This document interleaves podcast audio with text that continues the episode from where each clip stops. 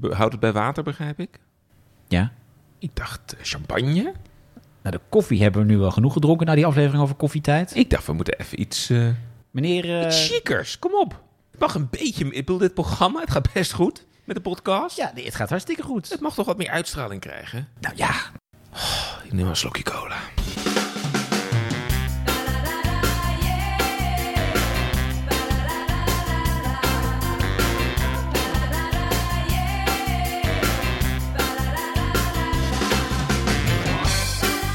Ja, daar blijf je voor thuis. Nee, daar bleef je voor thuis.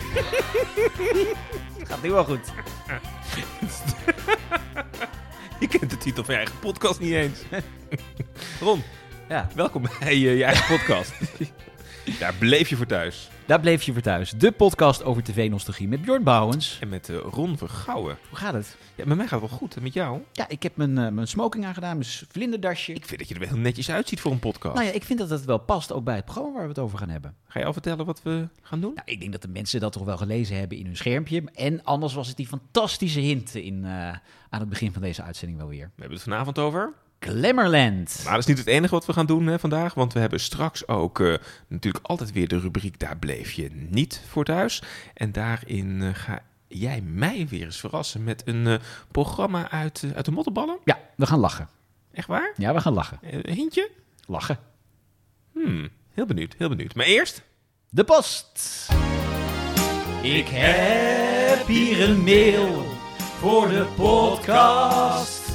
Ja, er zijn eh, mensen die vragen zich af of wij dit echt hebben ingezongen. Nou, dat hoor je toch? Super goede kwaliteit, eh, ja. ja Nou, vertel, wat eh, hebben de mensen allemaal geschreven? ik was blij dat de Wisseloord Studios, de Wisseloord Studios nog plek Ja, hadden dat heeft het gekost, door die ja. jingle. Ja, eerst de post. Hè. We hebben echt superleuke mail gekregen van Ricardo. En Ricardo die luistert sinds kort, daar bleef je voor thuis.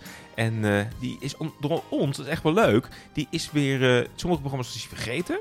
En nu is hij Unit 13, dat was hem ontschoten, en heeft de dvd's aangeschaft. Ach, En ik vond het sowieso wel leuk dat mensen weer door ons ook die programma's terug gaan kijken. En dat die dvd's nog te verkrijgen zijn. ja, ik En, denk alleen maar, wat doen we die mensen aan? Ja, Ik bedoel, je kunt je tijd zoveel beter besteden dan Jude 13 nog een keer terugkijken. Ja, dat is wel waar. Er zit nog wel een mysterie in, hè?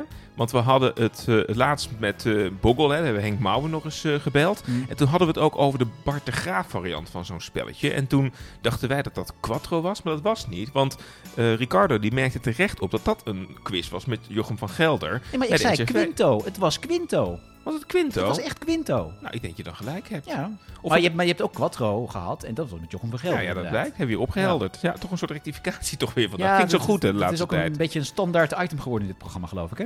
Ricardo heeft ook nog wat tips trouwens voor ons voor programma's. Eh, niemand de deur uit. Oh, die comedy was dat. Zeker, uit, eh, van RTL 4, over die striptekenaar met zijn, eh, met zijn gezin. Moordspel, Met Ron Brandsteder. ja, en of via de achterwerk. Villa Achterwerk. Ja, we zitten wel heel erg in de commerciële hoek, dus misschien moeten we weer eens een keer een keer iets van de VPRO doen. Nou, het gaat op de lijst en, en, en blijf je suggesties ook insturen hè, via de post. We hebben een, eh, inmiddels een veel te lange lijst en dat kunnen we niet allemaal dit seizoen eh, gaan behandelen. Nee, Maar, maar eh, dan, dan gaan we het wel op zijn minst in de post bespreken. gaan we het zeker in de post bespreken. Dus blijf al je reacties en je suggesties insturen. Naar? bij- daar bleef je voor thuis, at gmail.com. Of je doet dat via Twitter of via Instagram. Daar vind je ons altijd onder, eh, daar bleef je voor thuis. Ik mag niet meer hendel van Nee, jou zeggen. hendel. Echt, Ja, vreselijk woord, een soort een boetepotje maken. en Elke keer als jij het woord hendel Ja. zegt, dan gooi je daar een euro in. Is goed. Ik haal de hendel over. Nou, gaan we nu toch echt naar het hoofdprogramma. En dat is, we zeiden het al, Glamland.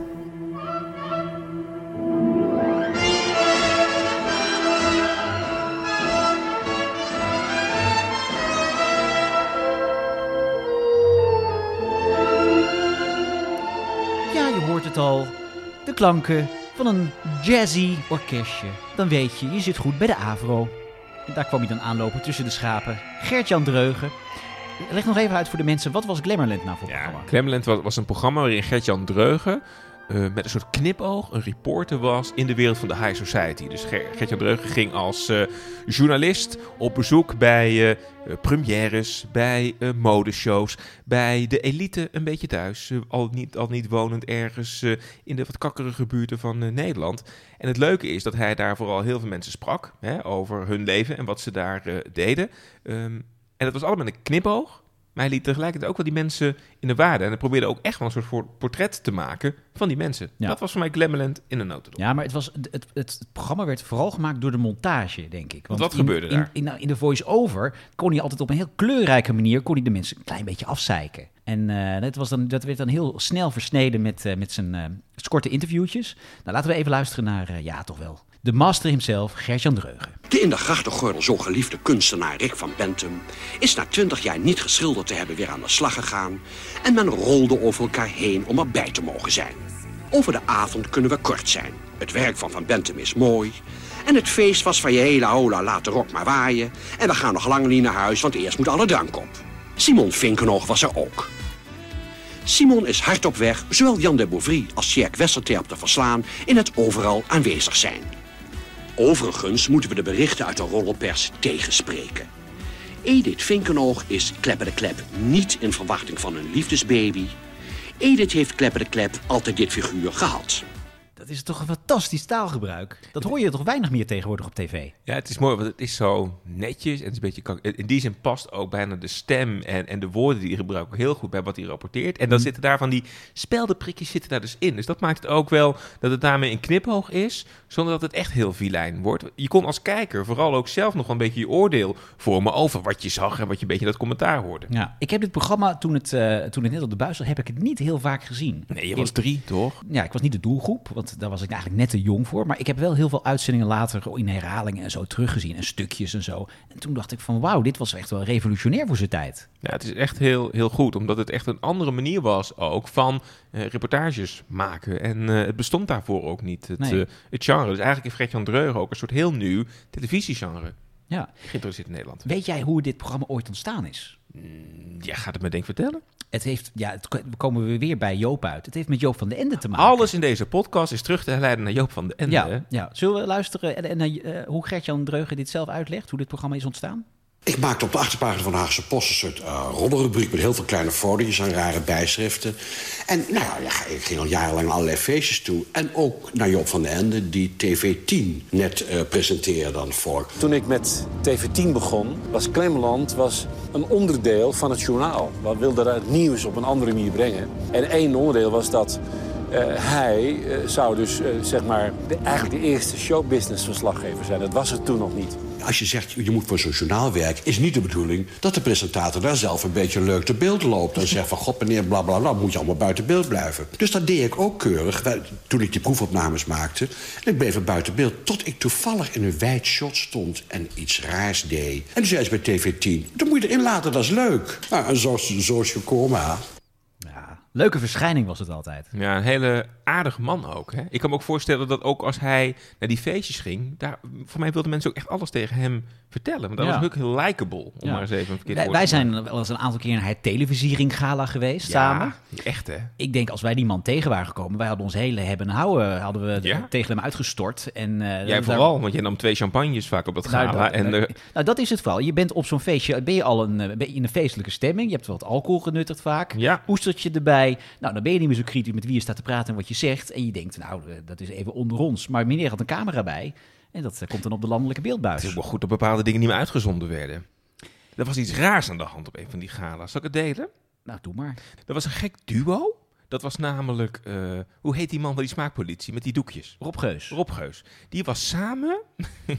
Die had ook als enige trouwens een witte smoking aan. Dat was black tie. en hij had een witte smoking aan. Misschien had hij de uitnodiging gebleekt. En hij was samen daar met Jeremy Snow. Weet je wie dat nog was? Jeremy Snow. Is een musicalacteur, speelde al een Ja. Lion King. En, en mocht ik ooit mee samenwerken in mijn... Belspelletjes deed hij toch? Ook, maar presenteerde ook het onnavolgbare RNN Vandaag. Oh, daar is het weer mensen. Ja, RNN vandaag. Zoek het Eh, op. Waar ik er ook nog een eh, blauwe maandag en mee heb mogen Ja, dragen. dat was fantastisch. Toen hebben wij daar samen met duo Rob en, en, en Jeremy toch een leuke avond beleefd op die televisiering gala.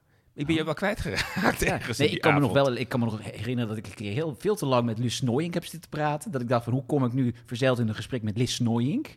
Ja, maar het was... En dat ik Robert en Brink rare dingen heb zien doen. Die kan ik hier niet hardop vertellen. Nee, maar wat vooral bizar was, is dat jij volgens mij ook met, met Jeremy een heel goed gesprek had, zeg maar. Maar Rob bleef maar een soort van om jou heen. eh. dat was een hele rare tussen, setting. En ik werd ja. toen een soort van... Ja, overreden bijna door de vrouw van Frits Sissing. Dus het is een gek... De vrouw van Frits Sissing. Die was daar ga- altijd- Ja, maar daar gaan we het niet over hebben. Gaan we het niet over hebben. Maar ik denk wel, hè, als, als, als Gert-Jan Dreugen hierbij was geweest, zeg maar, in deze setting. Ja. Dat was het perfecte Glamourland Ik denk het wel. Ja. item geweest. Ja. Nog even een fragmentje van eh, Gert-Jan op zo'n eh, feestje. Ja, het kan natuurlijk niet pikant genoeg, ook niet bij de AVRO. Dus ja, als er een Playboy-feestje is, dan is Gert-Jan Dreugen daarbij. Tot ver uit de provincie was men in grote getalen toegestroomd. De ervaren playboy-genieter weet echter waar het in zijn lijfblad werkelijk om draait. En dat zijn de interviews. Nou, daar gaat hij dan. Dit is de eerste Nederlandse Playmate. Oh ja? Ja, hoi. Oh, hoe, heet je? Ellen? Ellen, hallo. Je was de eerste. Op naar het volgende diepte-interview. Bij de damestoiletten vonden we de jeugdige illusionist Oscar Kazan. Zou dat dan allemaal goede assistenten zijn voor je? Kijk Ik zie er een paar hele mooie vrouwen tussen zitten. Ja, wie, wie, zou je, wie zou je als assistent willen hebben? Het zou wel leuk lijken om ze allemaal tegelijk tevoorschijn te toveren. En om ze dan door te zagen. Is, is dit siliconen het echt? Nee hoor, het is eigenlijk zeewier. Maar ja, aangezien ik niet van... Zo, dat waren de interviews. En dan is het nu eindelijk tijd voor het stukje bloot... waar u al zo lang op zit te wachten. Ja, dat deed hij goed hoor. Ja. Het leuke is dat, eh, ik had ook van hem gehoord dat hij, hij, had, hij richtte zich op twee groepen kijkers. Namelijk de kijkersgroep die de privé de story in de weekend las. En de kijkersgroep die dat niet deed. Mooi hè, die wereld een beetje verbinden En dat ook, eh. bracht hij een beetje samen. Het was natuurlijk een soort van rode draad ook af en toe in de programma's. Hè. Dus het waren echt een soort van bonte verzameling van allerlei feestjes. Maar toch waren er een aantal figuren die regelmatig terugkwamen in het programma. er is natuurlijk één man die ook nou, een deel van zijn carrière en zijn populariteit ook te danken heeft, volgens mij, aan Glamourland. En dat is Mr. Jan de Bouvry.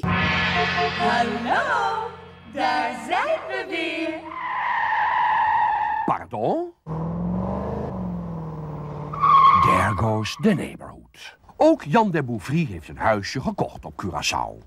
Van 24 kamers. Heel leuk is de, de, de man die hier de basis van de monumenten zorgt. Die zit op een bank van me, dus dat werkt reuze mee. Dat werkt reuze Die man zit goed. En verder vernamen we nog dat het huis bedoeld is als vakantiehuis... en dat Jan het in september wil betrekken. Dat weten we nog zo net niet. Ja, nee, volgens mij is Jan de Bouvry hem eeuwig dankbaar geweest. Want hij dacht van ja, er is maar één ding erger dan dat mensen over je praten. Dat is dat mensen niet over je praten. Dus hij heeft heel wat eh, witte interieurs verkocht hoor. Ik wil zeggen, die witte banken gingen als broodjes over de plank. En eh, het was slim. Kijk, Jan de Bouvry was ook op- echt overal op van die feestjes. Het was natuurlijk een soort dankbare gast voor Gert-Jan Dreug om iedere keer weer eh, te interviewen. En dat werd natuurlijk een fantastische gimmick in het programma. met, ja. met haar, hallo, daar zijn we weer. Altijd was Jean de Bouvry. Eigenlijk ben jij een beetje de. Jan de van deze podcast. Je komt ook Hmm. altijd weer terug. Ja. Moet, Ja. ik, moet ik iets aan doen, maar goed. Hm. Of ik ga je een eigen jingle geven. Dat Nou, ook. dat zou toch een keer leuk zijn? ja? Ja. Dan ga ik daar een keertje voor zorgen. Leuk. Ik heb trouwens, nou, ik heb een idee.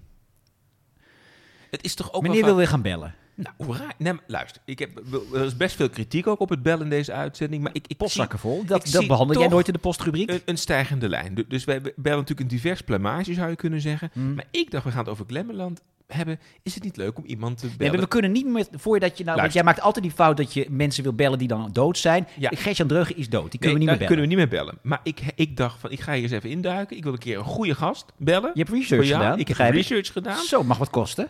We gaan bellen met een van de cameramannen ooit van Glamourland. Dat vind ik nou leuk. Nou, mij niet bellen. Nou, mij niet bellen.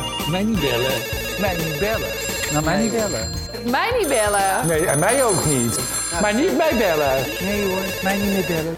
Martin Mulder. Martin, je spreekt met eh, Bjorn en Ron van de podcast Daar Bleef Je Voor Thuis. Hi, goedenavond jongens. Hi. Hallo.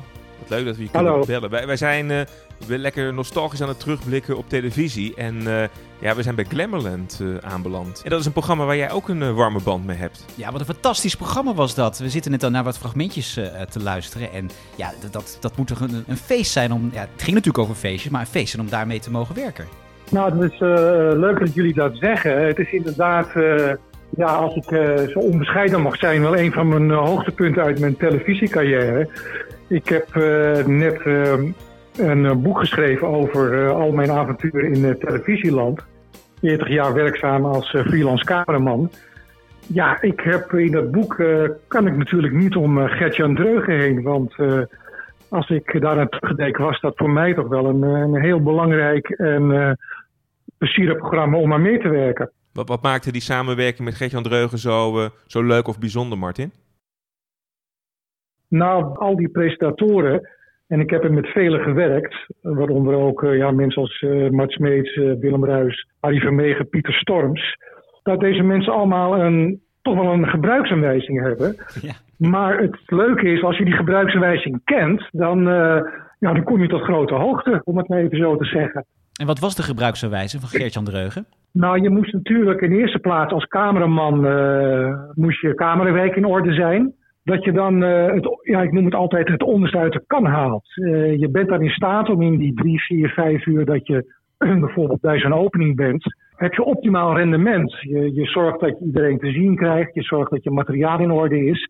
Als een presentator, en in dit geval Dreugen, weet dat zijn crew en de cameraman is daar ook een, natuurlijk een belangrijk uh, deel van. Dat, die, uh, dat je als een soort geoliede machine door zo'n ruimte gaat, ja, dan is dat is smullen. En als het resultaat al goed is en je ziet het in de montage terug, ja, dan mag je daar uh, terecht wel tevreden over zijn. Ja, en het, uh, nou ja, ik, we hebben nog eens wat oude fragmenten zitten terugkijken. En ja, wat dan toch wel heel erg opvalt, wat natuurlijk een, een, een kenmerk van hem was, was het, het tong-in-cheek, het spelen met de camera. Dus als hij bijvoorbeeld iemand aan het interviewen was waar, nou ja, waar iets mee was, dan gaf hij af en toe een soort korte blik in de camera. En dan ja, moet jij natuurlijk alert zijn. Dus dan kun je niet even je, je, je camera op iemand anders hebben gericht. Je moet echt kunnen lezen en schrijven met zo'n man natuurlijk. Ja, precies, dat zeg je terecht. Dat is dat, dat clockwork wat dan op een gegeven moment lekker gaat draaien als dat lekker draait, dan, ja, dan heb je eigenlijk aan één blik, één blik van verstandhouding, heb je al genoeg. En uh, ja, naarmate ik langer met deze man werkte en hij met mij, waren we heel erg op elkaar ingespeeld. En konden we op die manier, konden we nogmaals in een hele korte tijd, konden we echt heel veel mat mooi materiaal schieten. Het leuke, Martin, van je boek is dat er ook een aantal nou ja, bijzondere momenten uit het programma terugkomen. En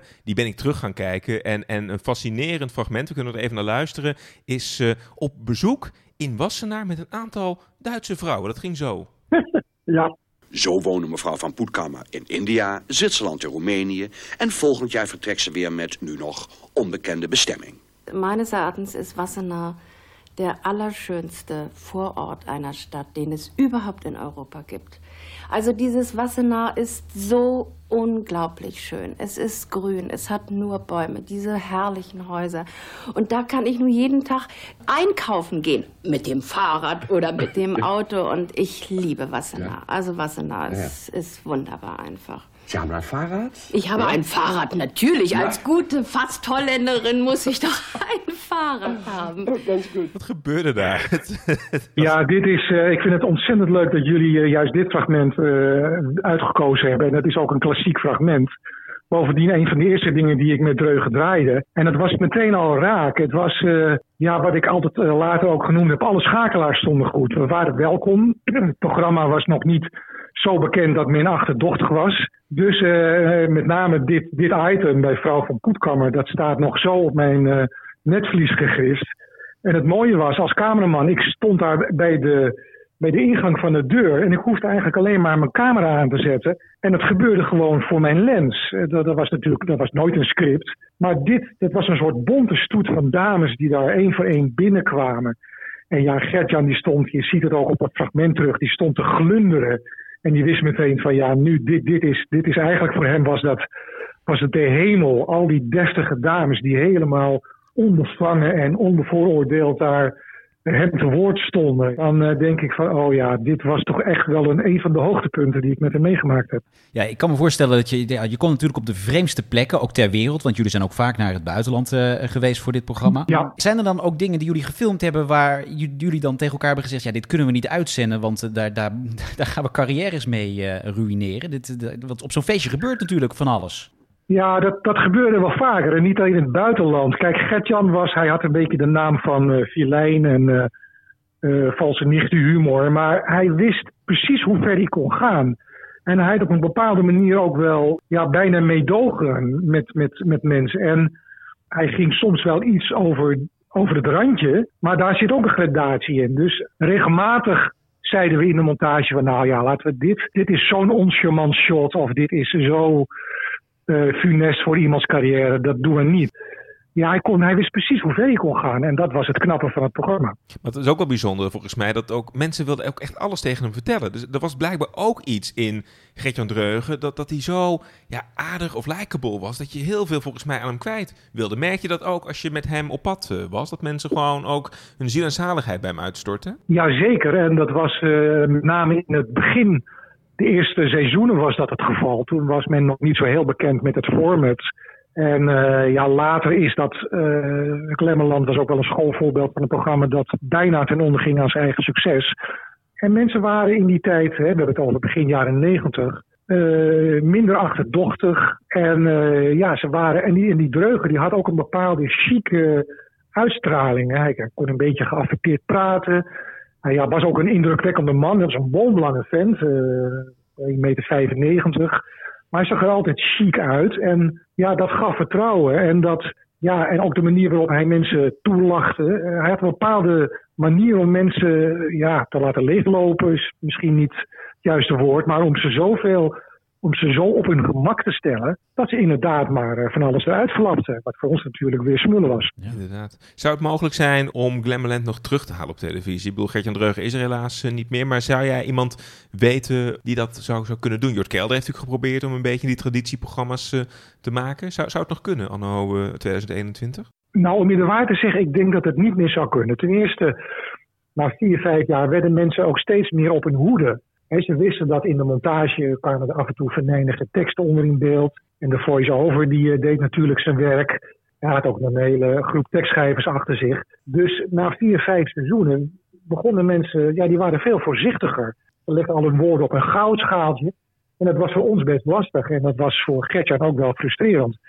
Uh, dus uh, om je vraag te beantwoorden, nee, ik denk niet meer dat op deze manier je zo vrij op een party of een vernissage, op een, een of andere première zou kunnen rondlopen. Want alle BN'ers en alle mensen die zijn tegenwoordig toch wel heel erg beducht van de kracht van de camera. Ja. Maar ook van de montage. Hè. Je moet niet vergeten dat in de montage vallen dingen in elkaar. En daar kan je natuurlijk ook uh, het een en ander uh, aan werk verrichten. Uh, ja, we zeiden het al, hij is veel te vroeg overleden. Um, hoe, hoe, moeten we hem herinneren als programmamaker en als mens? Hoe, hoe kijk jij naar hem? Nou, echt, uh, jongens, ik, er gaat bijna geen week voorbij. Ik woon zelf in Amsterdam en ik kom graag op, uh, op openingen en op premières. En dat vind ik nog steeds leuk. En elke keer als ik daar ben, dan denk ik van, Gert-Jan, waar ben je? Ik, ik mis hem echt.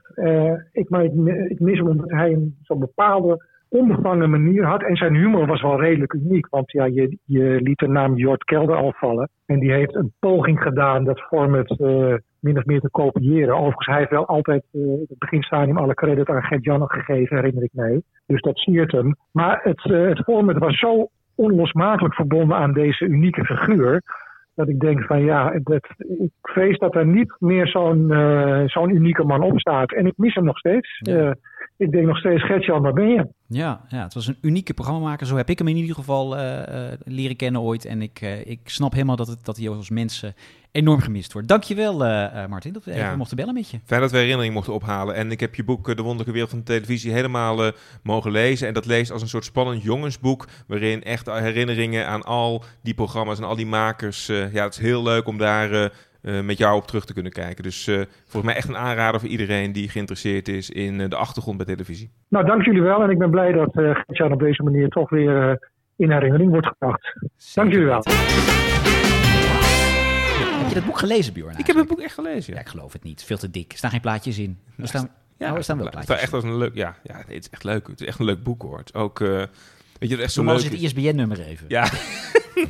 ik word hier echt heel erg voor betaald. Weet je wat zo leuk is? Zeg maar, dat, dat, nou. zeg, het gaat inderdaad van Pieter Storms tot, tot aan Harry Vermegen. Maar ook de grote studioprogramma's van Van de Ende. Alles zit er wel in. Dus ik... Ja. ik Martin, ik reken straks een beetje af, zeg maar. Maar het is echt... Uh, het gaat over zoveel aspecten van televisie. Dat vind ik toch leuk. ja.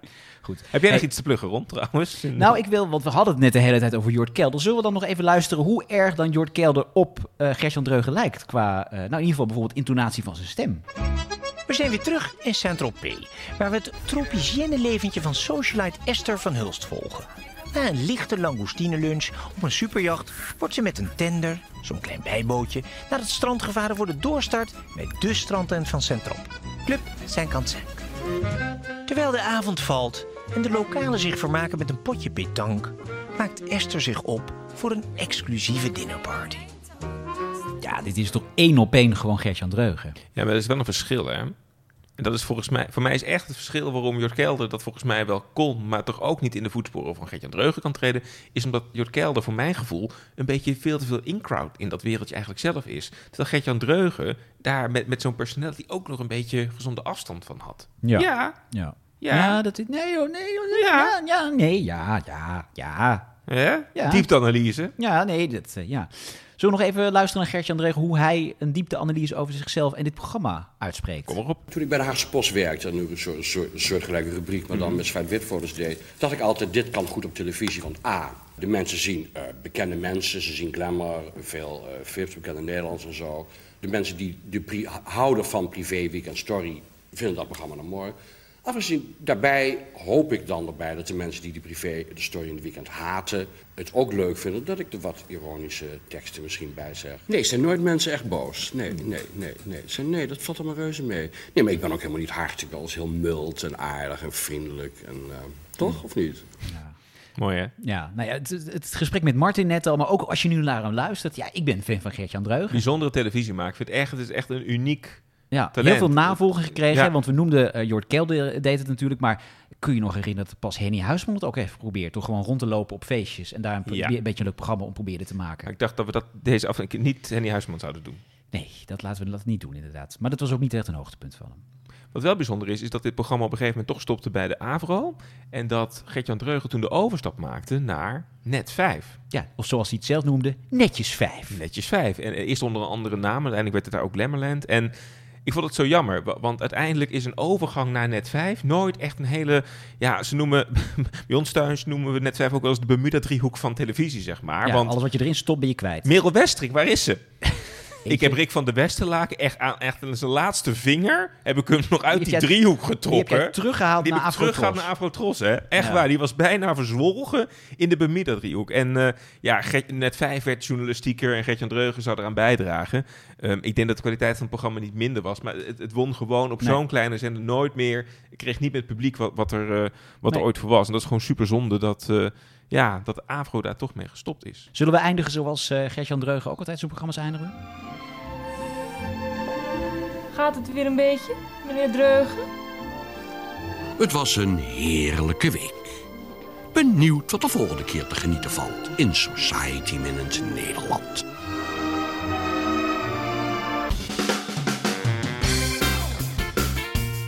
We gaan naar de conclusie. Altijd is weer de vraag van Ron, blijven we dan nog steeds voor thuis? Ja. Nou, ik- dacht toen we hieraan begonnen, nee, eigenlijk niet. Maar dit soort televisie kijken eh, is nog steeds leuk. En Martin vertelde natuurlijk, het kan nooit meer zo in de originele vorm en in een spontane, leuke vorm als toen. Maar ik vind het nog steeds leuke televisie. En als Gert-Jan Dreugen dit programma nog steeds zou maken, ik zou nog steeds kijken, denk ik. Helemaal eens, hè. Alleen inderdaad, alleen zonder Gert-Jan Dreugen is dit genre... Met Gert-Jan Dreugen's overlijden is het genre ook gewoon een beetje gestorven. Het heeft veel eh, ja, navolging gekregen met mensen die het geprobeerd hebben. Maar nothing beats the original. Ja, en dan is het nu tijd, Ron, voor onze Ja. slotrubriek. En dat is Daar bleef je niet voor thuis. Jij verrast mij vandaag met het programma en we gaan dus eh, lachen. Ja, we gaan lachen. Eh, en het is een programma wat eigenlijk niet eens zo'n hele grote flop was. Want normaal hebben we altijd hele grote flops in het programma. Ja. Dat viel nu wel mee, maar het heeft toch niet heel lang gelopen. Hmm. Is, het, eh, eh, is het gewoon laat ze maar lachen met Ron Brandsteder?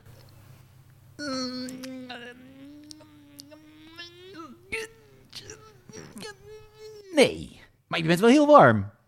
Is het wel iets met Ron Brandsteder? Of Hij zal er vast wel eens een keertje in gefigureerd hebben. Maar... Gefigureerd? Ja, nou ja, als in zeg maar dat er beelden van hem te zien waren. Heb je nog een hint? Eh, nou, ja, het, het- nou ja, het was eigenlijk gewoon een kopie van Laat ze maar lachen. En was het voor laatste maar lachen of na laatste maar Nee, lachen? dat was een groot succes, dus het werd een kopie. En als ik zeg welke omroep, dan weet je het gelijk. Als ik zeg lachen... Om home video's? nee, dat mocht Hans Kraai junior willen. Lachen bij de omroep Tros. Je ziet mij echt in paniek in mijn ogen. hè? Als je het hoort, nou, kom er maar in, jongens. Goedenavond en hartelijk welkom. Hier bij Lachen met de Tros ontvang ik vanavond de meest bijzondere gasten in de studio. En u ziet nog één keer de meest hilarische fragmenten uit de allermooiste programma's van de Tros. En dat zijn er veel. Wat dacht u bijvoorbeeld van deze? Nou, we, we hebben gelachen hoor, mensen. Is dit echt wat ik denk dat het is? Het is lachen met de tros. Is dit Reinhard Oelemans? Dit is Reinhard Oelemans. Die was ooit even ingevlogen bij de tros om Ivonie te vervangen. En die mocht toen ook een soort van programma maken met de hoogtepunten uit de tros. Ja, de tros die zocht nog een, zocht maar een zomervulletje. Want het heeft één zomer is het uitgezonden bij de tros. Eh, en ze dachten, nou, wat ze bij RTL kunnen met dat laatste maar lachen, dat kunnen wij ook met de tros. Maar dan gaan wij alleen om onszelf lachen. Dus toen werd het lachen met de tros. Het doet me ook een beetje denken aan het beste van vier. Kun je dat nog herinneren? Dat was ook zo'n soort programma. Was in Ja. begin jaren 90 had je iedere zomer, dan mocht het echt niks meer kosten wat er op zender kwam. Hmm. En dan mochten eerst Sandra Remer, later Viola Holt, die mochten gewoon echt twee avonden in de week, anderhalf uur lang, dan de hoogtepunten uit Vrienden voor het Leven, de Honeymoon Quiz en alles wat er gewoon in die maanden ervoor uitgezonden was, nog een keer uitzenden. Ja. En terugblikken met de makers. Dus Reinhard Oermans heeft dat ook gedaan bij de Tros. Ja, terwijl, ja, kijk, Laatste maar lachen had natuurlijk Ron Brands, hè. Die heeft de lach in zijn kont hangen, die weet ook sfeer te maken. Ja, en Reinhard Oelemans, ja, die ging er een soort journalistieke talkshow van maken. Wel met makers of ging die gewoon aan de fragmenten uit elkaar Ja, nee, gewoon met makers inderdaad. Dus Van de Tros. André van Duin nu kwam weer langs en uh, Mireille Bekooi over haar uh, Troskieskeurig tijd. En Jaap Jongbloed natuurlijk. Jaap Jongbloed kwam. En, en één man, en daar heb ik een fragmentje van. Want ja, jij bent groot fan van. Als je nou zegt, wie is jouw grote held die ook bij de Tros zit? Bij de Tros? Ja, wie is jij nou echt... Want ik, ik weet wie jouw helden zijn. Ja. En een van deze helden, eh, ja, die, heeft, die is ook verbonden aan de Tros. En die zat ook bij eh, Lachen met de Tros. Wie is nou jouw grote held bij de Tros? Je hebt er wel eens over verteld in deze podcast. En, en dat het niet Ivonie is? Of wel Nee, het is Ivonie niet Ivonie. Ach, kom nou toch op. Ik, ik kom, maar, kom maar door. Wie denk je? Van eh, Mozart naar Snappy, hij zit naast me, dames en heren, Hans Lieberg. Eh, Hans, we hebben afgesproken, ik mag Hans zeggen. Want meneer Lieberg, dat vind je helemaal niks, geloof ik. Nou, dat kan ook. Het geeft een soort afstand, maar... het- Hij wil gewoon. Uh, tutoyeren, zoals het zo mooi heet. Toen, wanneer wist je dat muziek zo'n ontzettend belangrijke eh, eh, functie in je leven zou krijgen? Waarschijnlijk in de baarmoeder. Ehm, Nou, dat was lachen met Hans. Ja, maar dit is zie- precies zie- mijn punt met Hans Lieberg. Kijk, die gaan we weer, hè? Oh, dit is een Want soort- is... oh, je- je- Nee, je luister. wordt rood, je wordt woedend. maar dit is weer het punt. Kijk, die man die doet heel aardig, maar maar het is helemaal niet grappig en aardig. Want dit is ook het punt. Hij vindt het heel irritant dat Reinhard hem wil tutoyeren in dit fragment. Want hij wil het liefst zeggen... Hè? Nee, meneer Oelemans, u moet mij aanspreken met zijn excellentie, grote hertogmeesterdom, Lieberg. Dat is, het is gewoon een hele onaardige man. Ja, je hebt geen goede ervaringen. Ja, dat heb je al Nee. verteld in deze podcast, maar... Nee, dus... oh, ik Heb jij niet- eigenlijk heb jij dvd's van Hans Lieberg? Ja, verbrand bij ons in de open haar. Jezus. Zo. Maar goed, ehm Daar bleven, de tros. daar bleven we dus niet voor thuis.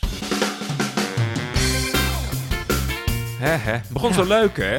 En dan eindigen met Hans Lieberg. Oh, man, man, man, man. Ja. Ja. Maar goed, het was leuk dat we even een monumentje voor Gertjan Dreugen konden oprichten in deze aflevering. Ik eh, ga lekker een fles champagne opentrekken voor ons. We doen het strikje nog eens even goed. We gaan proosten. Ron, ik schenk hem alvast voor jou eh, in. Zo. Ah, lekker hoor. Ook een beetje. Zo. Ga je nou een hoorspel maken Ja, van deze kom podcast? op, ja. Nou jongens, ehm, daar bleef je voor thuis. At gmail.com. Daar kunnen alle klachten, opmerkingen en donaties naartoe. Eh, en je kunt natuurlijk ook gewoon op ons eh, Twitter-account even kijken. Of Ja. Instagram. Daar kijk je dan eh, onder de zoekterm. Daar bleef je voor thuis. Zoekterm. Vind ik een goede, vind ik een goede vervanging ons, voor het andere woord wat je niet mag noemen. precies. Welk woord ook alweer? Ja, dat gaan we niet meer doen. En, Wat is dat woord nou ook alweer? Dat je niet mag noemen? Nee, niet, niet aan die hendel zitten. Kom op, kijk uit!